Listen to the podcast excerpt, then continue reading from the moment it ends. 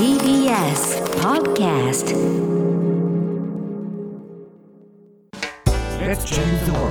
together. TBS Radio 905-954発信型ニュースプロジェクト荻上チキセッションここからはフロントラインセッション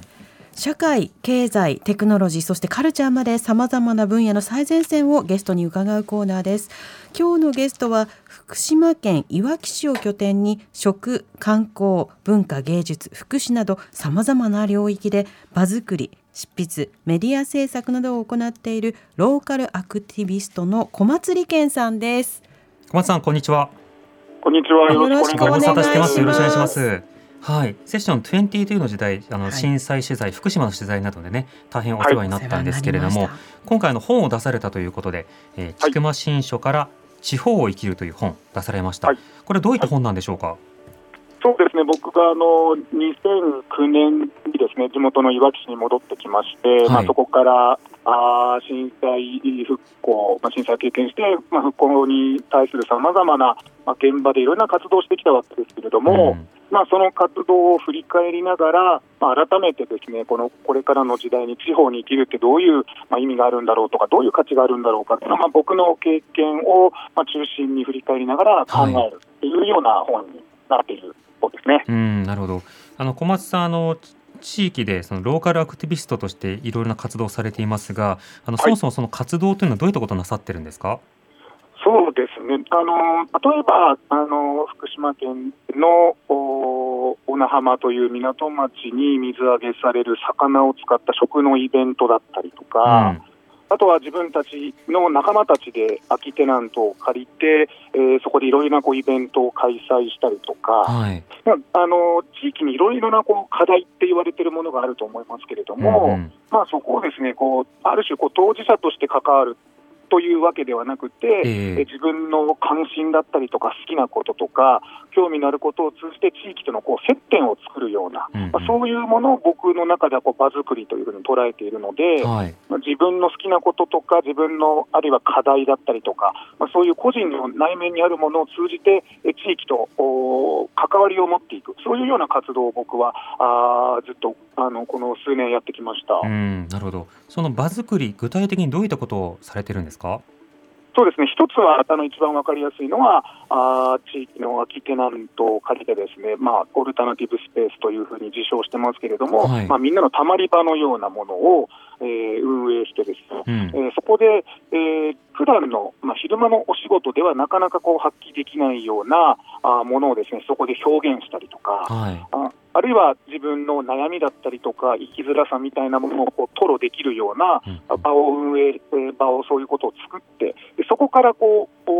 例えばトークセッションやってみたりとか、はい。指揮者を招いて少し勉強会やってみたりとか、うんうんまあ、そういうふうにですね、まあ、自分たちの場をうまく運用しながら、地域の人たちが自分の関心のあることとか、悩みとかを共有できるようなことをまずう取り組んでいるっていうのが、まあ、一番今のところは力を入れていることになりますかうね。ん、そのいわきの町でそうした場所を作る、その場所を作ることでどんな交流が生まれてるんですか？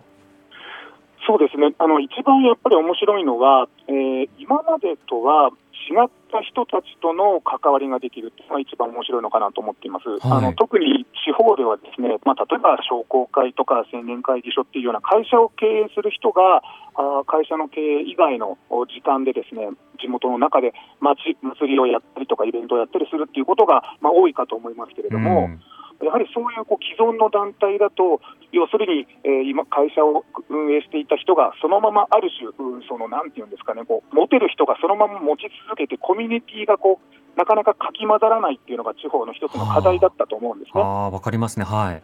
そういうところに、例えば絵の才能がある人やうん写真の才能がある人、釣りが大好きな人っていう、普段のその経済活動とは別の軸で活動を、アクションを起こしていくことで、コミュニティが拡販されて、例えば会社の中だけの関係だったら、社員と社長とか取引先っていうような関係でしかなかったものが、うん。別の回路を作ることでフラットな関わりができる、そういう中に新しいコミュニティだったりとか、ええ。まあ地域の担い手ができてくる、そういう場作りをしていくと、ですねそういうふうにコミュニティがこう拡販されて、ある種こう、ローカルっていうのは、まあ、たまにその、なんていうんですかね、地元を愛するがあまりちょっと排他的になってしまうっていうような閉鎖的なところあると思うんですけれども、うん。そういうものをこう外に開いて、地域の中にこう活力というか、風通しを良くするっていうような効果があるんじゃないかなっていうのを、まあ、最初は分からなかったけれども、はい。やってみて分かったっていうのことが分かりますね。なるほど。そのスペースではどういったものを例えばあのイベントとしてやったり展示したりされてるんですか？そうですね、もともえー、と立ち上げられたのは2011年でしたけれども、一番僕たちがやっていたのは、街歩きの企画でした、はい。街歩きをして、まあ、純粋に自分たちの街を知るということにもなりますけれども、うん。そこで街歩きから、例えばあそこに食を入れて、地元の食堂をこう訪ね歩くような街歩きだったりとか、はい。地元のフォトグラファーを招いた街歩きだったりとか、うんうん震災によって変わってしまった風景をスケッチするような街歩きとか、はい。だんだんこう街歩きがですねあたかもこうアートプロジェクトのように、いろん。な自分たちの表現みたいなものがこう入ってきて、でそういうもので街歩きの中で生まれた作品や問題意識っていうのを、また別の形でアウトプットして展示をしてみたり、まあ例えば商店街の中にですね、えー芸術祭というふうに称して、シャッターの商店街だけれども、そのシャッターに作品を展示したりとか、はい。街のことを考えるトークイベントをやってみたり、まあうん。うん僕が一番そういうことに力を入れたのは震災直後だったので、はい。皆さんがその街や地域のことを考えるタイミングで、まあ、そういうイベントを企画できたので、うん。まあ、これまでとは、なんかなくその、街づくりとか震災復興っていう真面目真面目な文脈では、なかなかこう参加してこなかったような、ええ。あまあ、ある種、異彩を持った人たちが、あそういうこうイベントに集まってくれるようになって、ここれまでとは違う、なんかこう、交友関係だったりとか、うんうんうんコミュニティができてきたように感じます。なんか指名ベースとかあるいはお金儲けベースではない何かその面白さとかなんかつながりベースで広がっていくという感じ面白そうですね。そうですね、どうしてもこの今の時代っていうのは、あーなんていうんですかね、明確な目的を掲げて、その目的に外れるものがこう排除されてしまうっていうようなことを感じるんですよね。ええ。そうではなくって、えー何、何かのために集まるんではなくって、とにかくやっぱり集まって、そこから何か生まれるっていう、うんうんをあまり掲げない、そこから自発的に何かがこう時間はかかるんですけれども、いろんなところでこうポツポツと生まれてくるっていう現象がですね、はい。面白いと思いましたし、うん。そういうものを自分たちのスケールに合わせて、商業ベースとはまた違う形で表現できるっていうのが、地方の良さなんじゃないかなっていうのを感じました。うん、また加えてあのウェブマガジンの手と手